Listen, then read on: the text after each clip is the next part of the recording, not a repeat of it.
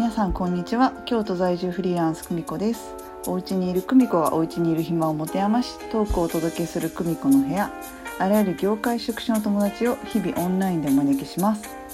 本日のゲストは和歌山県那智勝浦町でゲストハウスWhyKumanoのオーナーをしている五郎です。よろしくお願いします。はい、よろしくお願いします。今やテレビにラジオにいろいろ引っ張りだこのはい、あの五郎さんにお越しいただきました。なんで引っ張りだこなんでしょうか？えーっと今、えー、オンライン宿泊という新しい、えー、宿泊体験を、えー、提供しておりまして、はいまあ、そ今、えー、いろんな各所メディアに登場しています。はいということですね。すごいね。なんか私思ったけどさ、知恵の働かせ方一つで有名になるっていうことを今体現してる人の一人だなと思ってなるほどね。そう知恵の働かせ方一つで、うん、こんなにバズるんだって思った。いやでもね、こんな受け入れてくれるんだってのも思ったけどね。おー初めての時ね、うん、え受け入れてくれるのかな。始めた時のそのなんかきっかけって何だったの？えっとねきっかけはあのーまあ、うちのゲストハウスがね、うん、さんがつまつぐらいからどんどん予約がキャンセルになっていって、うん、しがつは全キャンセルだね。であこれはもう、あのーまあ、そもそももう来れへんわっていうお客さんがっていう状態で、うん、しがつのね初めなんてあの緊急事態宣言まだ出る前だったんだけど、あの呼びたくても呼べないっていう状態で、熊野はまだ、ね、今も出てないんだけど、コロナがね、うんそうそうで呼びたくても呼べないっていう状態だから、もうこれは開けててもねダメだなっていうので、まあ結構他のゲストハウス関係の皆さんも占めてる中で、僕らもやっぱりね感染源になりやすいきっかけになりやすいと思ったから、まあ閉めようって一時休業しようっていうふうにこう思ったんだけど、うん、その時に何しようかなと思ってて、うんうん、で、えー、結構そのキャンセルの理由がね、うん、あのみんなやっぱ行きたくても今行けませんっていう方がほとんどで、はいはいはい。でもっと言うと家にいなきゃいけないっていう皆さんがほとんどな状態で、まあ今でなんかゲストハウスとしてなんかできることないかなっていう、宿泊施設できることないかなって考えた時に、ちょうどねそこでね YouTube でオンライン銭湯っていうのを見たんですよ。うんうんうんうん。銭湯。うん。あれを見て、うわ銭湯ってオンラインでできるんだと思って、だったらゲストハウスも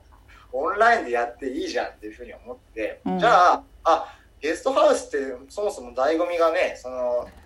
あのフリースペースでみんなでこうねランランとかっていうところは結構重きがあるところだから、うん、それはオンラインでも全然再現できるんじゃないかなって。そしたらねあのおうち時間が少しでもこう楽しくなるんじゃないかっていうところで、このオンライン宿泊が思いついて誕生しましたと、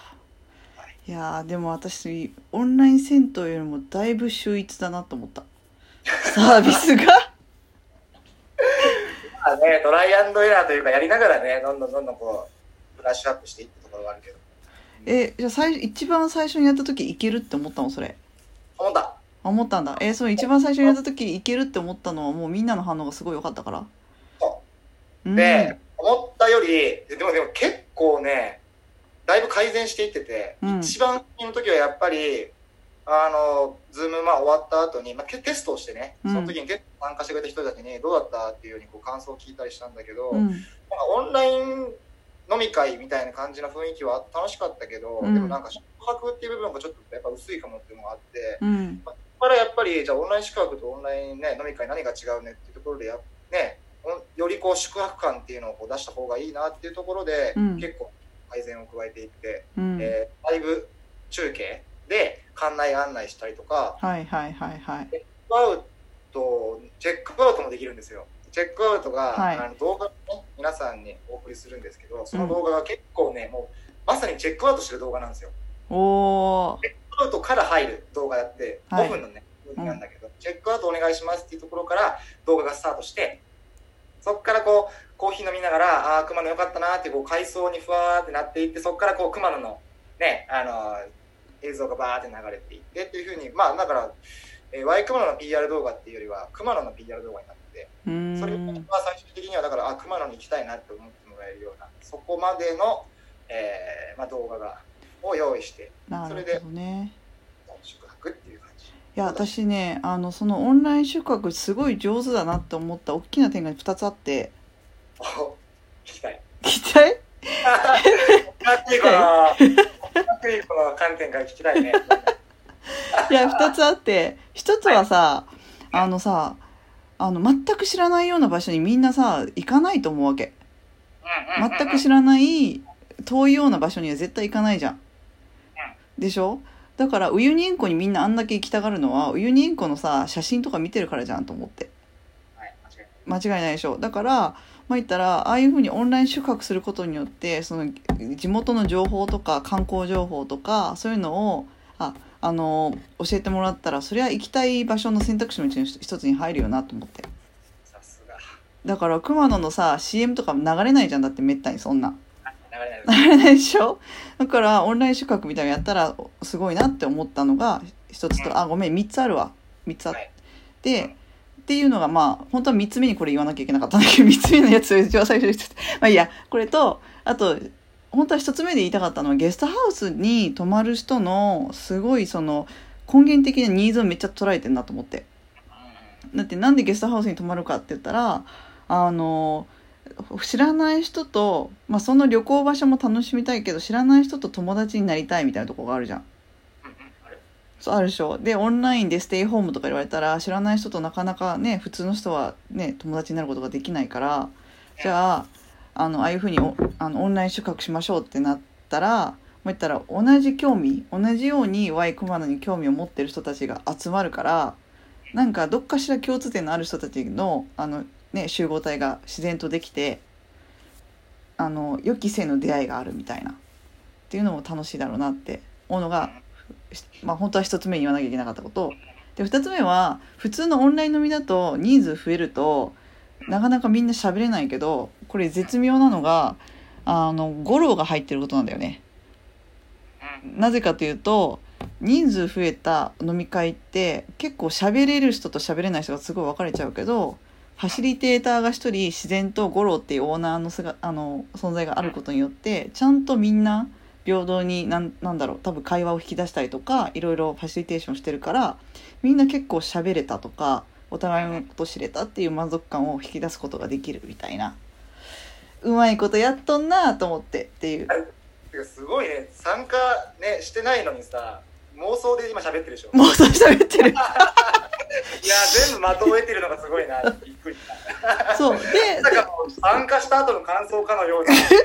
話が今すごい出てきてるのがいやいややっぱりなんか考えるわけじゃん。なんか自分私の仕事柄さなんかなんだろうちょっと新しいサービスだったりとかさなんかお客さんのその売り上げをもっとこの状況で改善させるにはどうしたらいいだろうってすごい考えるからさやっぱさゴロのやってることを研究するわけですよ直接聞いてだって忙しいじゃん絶対さすがです。いやで本当はみっつめにそういうやっぱりちょっとでも知ってる場所だったらやっぱり行こうかなってなるよねっていう話っていう。なるほどね。そうそうそうそ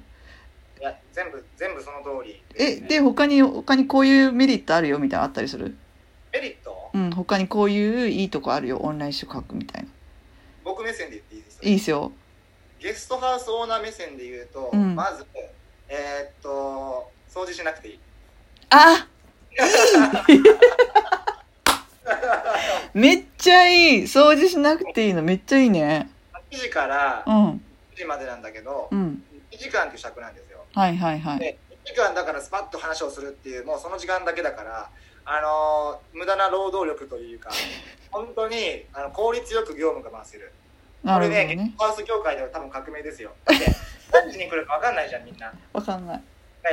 よじからチェックインだったらよじからじゅうじまでチェックインですよって言ったらその間ずっと待って作るのかなっていうのをねこう待ってるわけじゃないですか。はいはいはい。その間に別の作業もできるけど、うん、はちじになったらみんな集まってそこで一斉にチェックインして全員と話してそのままっていうもうねにじかんでパッと終わられるっていうのはねすごい効率いい。すごいそれめっちゃ目から鱗だわいいでしょ。え他には何かある？えーっとね、あとはいやてかね本当にねなんいっぱいいっぱいあるよ本当に。それこそそうか、え、ね、なんか通販とかに結びつければいいのにって思ったりしてる。なんかグッズ売るのとか。今これも準備中というかこれからもやるんだけど、はいはいはい、過去にもねありましたよ。和歌山のクラ和歌山感をより感じたいから和歌山のクラフトビールを事前に注文して、うん、参加してたとかね。だから、うん、えー、ね、和歌山の趣味でいうと地元のお店にも貢献したっていうのがねありますし、